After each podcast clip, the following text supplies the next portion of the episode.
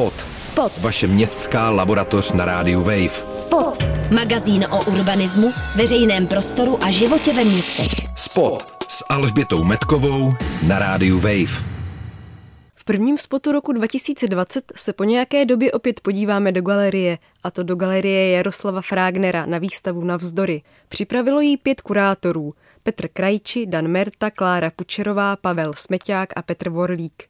Těsně před vernisáží výstavu představili přímo v galerii Dan Merta a Petr Krajči. Můžete nejdřív představit koncept téhle výstavy? Já ještě řeknu ten potitul. Je to Architekti 1969, 1989 a 2019. Tím, že tady je Petr Krajčák, on byl vlastně tím jakoby duchovním otcem, když jsme se bavili, jak vlastně reagovat na tu dobu do roku 1989. A on přišel vlastně s takovým zajímavým tématem, projektem, který se možná částečně se stal spojníkem i téhle výstavy. Takže já teď pana architekta poprosím, že by trošku jenom řekl o tom svém konceptu původně a pak se budeme bavit o té výstavě. To určitě, protože já jsem se chtěla právě zeptat, jaká byla ta motivace připravit takovouhle výstavu, jestli to bylo čistě ten rok 89, to 30-leté výročí, nebo to byl třeba i ten důvod, že se o nějaké etice a odpovědnosti architektů dnes mluví čím dál tím víc. My se nevezeme na pěně dní, takže to rozhodně nebylo k 30. výročí. To má starší historii. Výstavu, kterou jsem připravoval, která se neuskutečnila, se jmenovala Architekti proti totalitě a mělo to končit rokem 1989, kdy se to všechno vlastně jakoby rozprsklo a dostávalo se to do československého normálu ne do normálu, ale do československého normálu, který pořád trvá. A mělo to ukázat vlastně, že architekti se snažili i před 89. jednak, aby si zachovali zdravý rozum v těch projektových ústavech a potom, aby byli pozitivní, aby furt jenom ne, nehudrali, jak je všechno špatně, jak dneska slyšíme, jak prostě nás strana utiskovala, protože to není úplně pravda, spousta lidí v tom mělo taky. A vlajkovou lodí byl právě ten svaz českých architektů. Ale my jsme nechtěli bourat svaz, my jsme prostě chtěli tvořit v normálních podmínkách. Jenže tam bylo řada omezení před 89. technologický, technický, potom samozřejmě eh, ideový a na druhou stranu tam byla spousta času. Když jsem přemýšlela o té výstavě, tak mi napadaly různé myšlenky, jestli jste se třeba snažili i nějakým způsobem nabourat právě takový to stereotypní vidění, že teda byla nějaká doba před rokem 89, pak byl zlom a pak teda byla nějaká nová doba. Jestli to pojímáte třeba spíš jako nějaké kontinuum. Tak samozřejmě, není to samozřejmě dělaný jenom k tomu výročí, že bychom řekli, ano, ten summit je pro nás to důležitý. Proto je tam tě 1969, 89 a 2019. Řekneme v těch dvou etapách, možná bychom tam mohli říct, že to byly tři etapy dohromady. Ty architekti měli různé problémy, jinak mohli reagovat, ale jak už bylo řečeno, měli tu možnost nějakým způsobem. To nebyla už ta stalinská doba. Ta normalizace vlastně procházela i do nás, tak jak prochází i dneska. A oni si mohli najít i ty svoje ostrůvky deviace a hledat tam něco pozitivního. Tak jak je to dnes, že dneska ty architekti doopravdy nemůžou jenom sednout k tomu komputeru a ptát se, kolik za to dostanu, jak velký projekt udělám, jak budu slavný. I oni můžou hledat nějaký ten etický imperativ v sobě a reagovat na to, co se děje u nás. Jo. Tak jak se reagovalo možná už v polovině 80. letech na stálý růst nebo nekontrolovatelný růst a hledali se už nějaké vlastně stopy ekologie udržitelné. Takže je to nějaký komplex a my vlastně tady vyprávíme z pohledu pěti kurátorů nějaký příběh 50 let. Těch 50 let už je tady nějakým způsobem uchopitelný a můžete vyprávět ten příběh s lidmi, kteří v těch 70. 80. letech fungovali a pracovali nebo mysleli v těch uvozovkách navzdory. Takže je tam nějaká realita, nějaký reálno.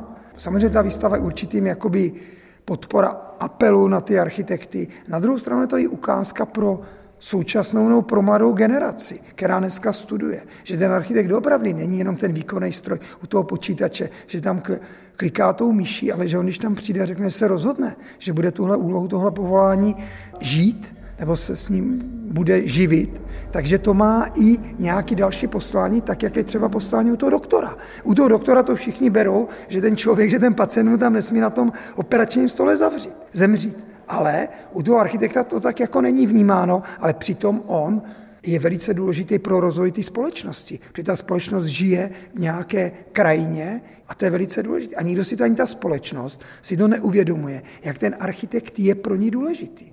Vlastně to nemáme navzdory, i když tady je to napsané, to je ta kategorie pana architekta navzdory svazu, tak ono by se to dalo dneska i říct navzdory establishmentu politickému.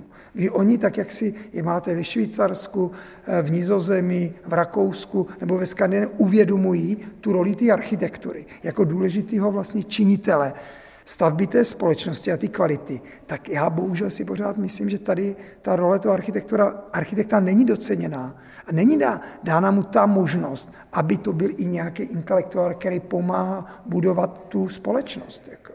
Chcete k tomu něco dodat? Ano, v tom roce 89, respektive v těch měsících, který následovali, tak architekti se združili a vlastně připojili se k občanskému foru. Ale souběžně s tím eh, ty aktivity, které byly před listopadem 89, tak vlastně přemýšleli o tom, jak eh, by ta profese měla fungovat jakožto svobodný povolání. A to je důležitý. Svobodný povolání. Právníci, svobodný povolání lékaři svobodný povolání. A proč svobodný? Protože mají odpovědnost. Svoboda není odmyslitelná od odpovědnosti. Pokud já budu i pod nějakou hvězdou, pod superstar světovou, vys Masarykovo nádraží, že jo, a budu jenom poslouchat, tak vlastně nejsem tvůrce. Může mě nahradit někdo z Indie, někdo ze Spojených států, někdo z Finska, takový ten jet set, že jo, který dělá obrovský zakázky, ateliéry, který mají prostě miliardový obraty, ale nejsem svobodný člověk. Takže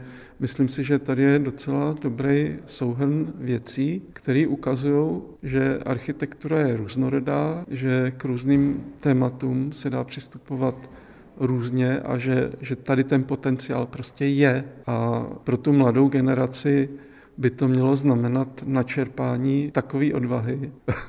Nechci zveličovat nějakou naši, naši roli, nebo, ale bude je vždycky riziko. Vždycky je to risk. A myslím si, že ta výstava velmi dobře ukazuje, že ten risk je pro toho, kdo je svobodný v té své tvorbě, velká výhra do budoucnosti. Nehledě k tomu, že ten architekt musí předjímat budoucnost.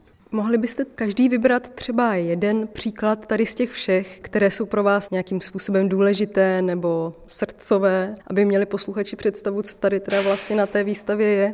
Já si myslím, že se nedá úplně, samozřejmě ten posluchač by to potřeboval vědět. On, on musí ty výstavu doopravdy, doopravdy vidět, protože tady asi 70 projektů, nejsou to projekty, jsou tady vydání knížek, jsou to nějaké aktivity, jsou to happeningy, eh, jsou to cyklusy přednášek pro mě. Je to, je to vlastně nějaký názor, jako názor, jak může svobodně se tvořit nebo svobodně uvažovat o té architektuře. To říkala přesně pan architekt, to je ta důležitá svoboda, která je ale samozřejmě velmi, velmi komplikovaná a potřebuje i tu vnitřní, vnitřní odvahu. Takže já bych nevybíral, protože to nelze. My ani tohle výstavou jsme nemohli postihnout celé to množství za těch 50 let, to by ta výstava byla čtyřikrát, pětkrát tak velká. My jsme tady chtěli ukázat, nechci říct vzorník, ukázali jsme takovou výstavu, takový mikro, mikrosituaci těch aktivit, na kterými jsme se zhodli, že jsou důležité. Já bych, ale když to vezmete, tak jsou tady generace od architekta Rulala, je tady Sial, je tady Šrámkova, je tady Lábus, až tady řekneme po současnost, kde Adam Gebrián, kde Kateřina Šedá a jsou tady i dva z posledních vítězů české ceny za architekturu. Takže všechno berme, že to tvoří kurátoři, je to jejich subjektivní, subjektivní názor. Jo? Takže neukazujeme jednotlivosti. My ukazujeme tu možnost svobodného přemýšlení o architektuře. Dan Merta nechce vypichovat jednotlivé tvůrce nebo projekty. Chcete vy, pane Krajči, nebo souhlasíte s panem Mertou, že asi nemá cenu vypichovat jednotlivosti? No je potřeba říct, že tu byli ještě další dva spolukurátoři, Petr Vorlík z Fakulty architektury ČVUT a Pavel Smeták. Pavel Smeták. No ještě tady byla Klára Pučerová. A Klára Pučerová.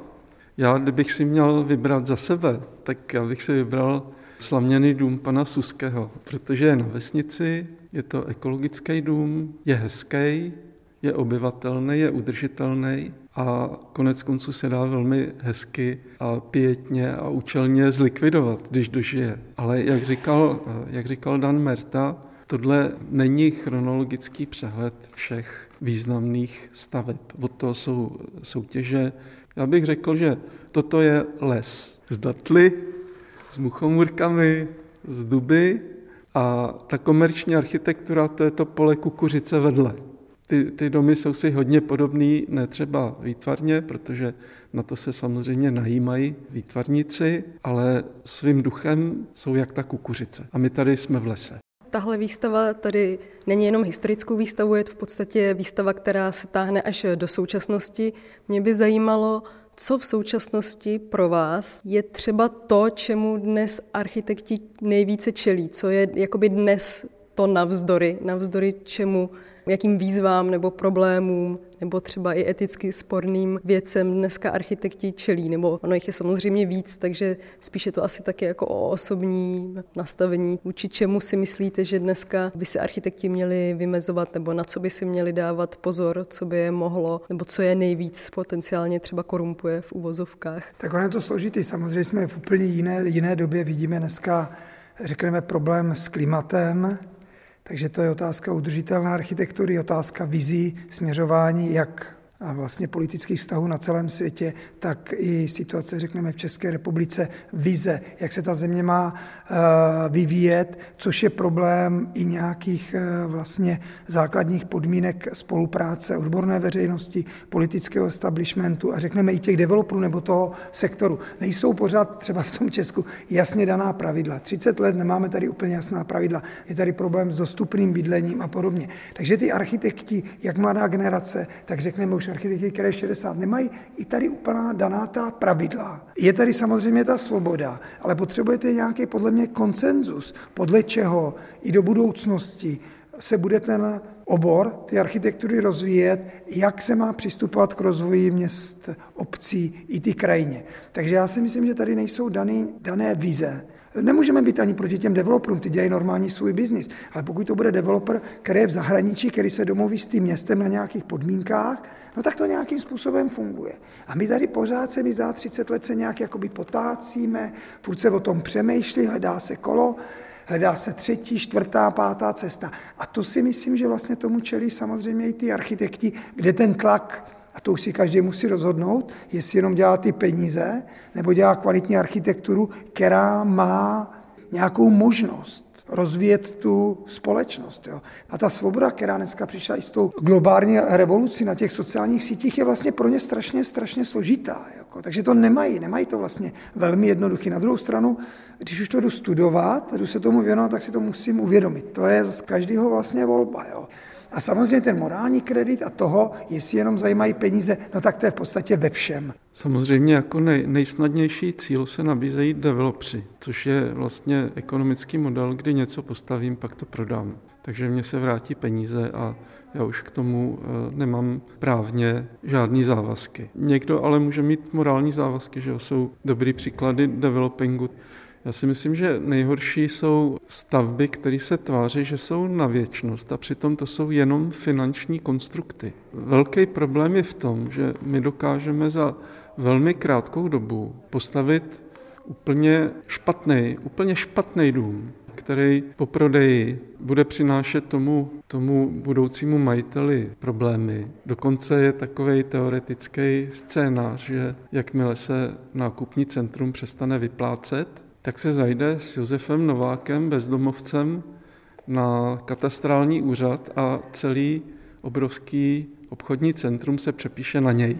A hotovo. Já už mám si peníze zpátky. Takže já si myslím, že architekti by měli se snažit rozlišit, do čeho jdou s ohledem jednak na svoji pověst, potom na své svědomí a potom i na ty, který se na ten dům budou koukat za 10, za 30 za 50 let a budou ho třeba užívat. Ještě před listopadem že jsem si říkal, dobře, tak architekt pracuje, jenže musí věnovat taky pozornost tomu, co vlastně má za zakázku. Pak vlastně přišel svobodný režim a myslím si, že velmi důležitý, aby si ten tvůrce uvědomil a věnoval tomu patřičný čas, který mu nikdo samozřejmě nezaplatí, jestli tu zakázku přijme nebo odmítne. To je taky důležitý, protože Jsou firmy, které jsou specializované, dělají dobrou architekturu, dělají to, jak sekají to jak baťa cvičky, ale ty domy jsou dobrý. A pak jsou lidi, kteří berou všechno jako smrt.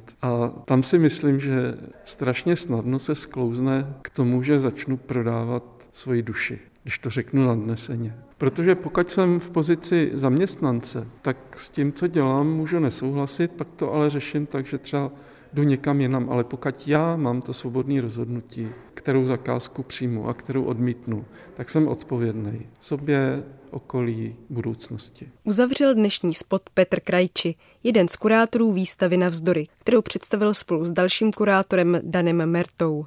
Výstava trvá v galerii Jaroslava Frágnera do 26. ledna. Od mikrofonu Rádia Wave se loučí Alžběta Metková. Spot. Spot. Vaše městská laboratoř na rádiu Wave. Spot.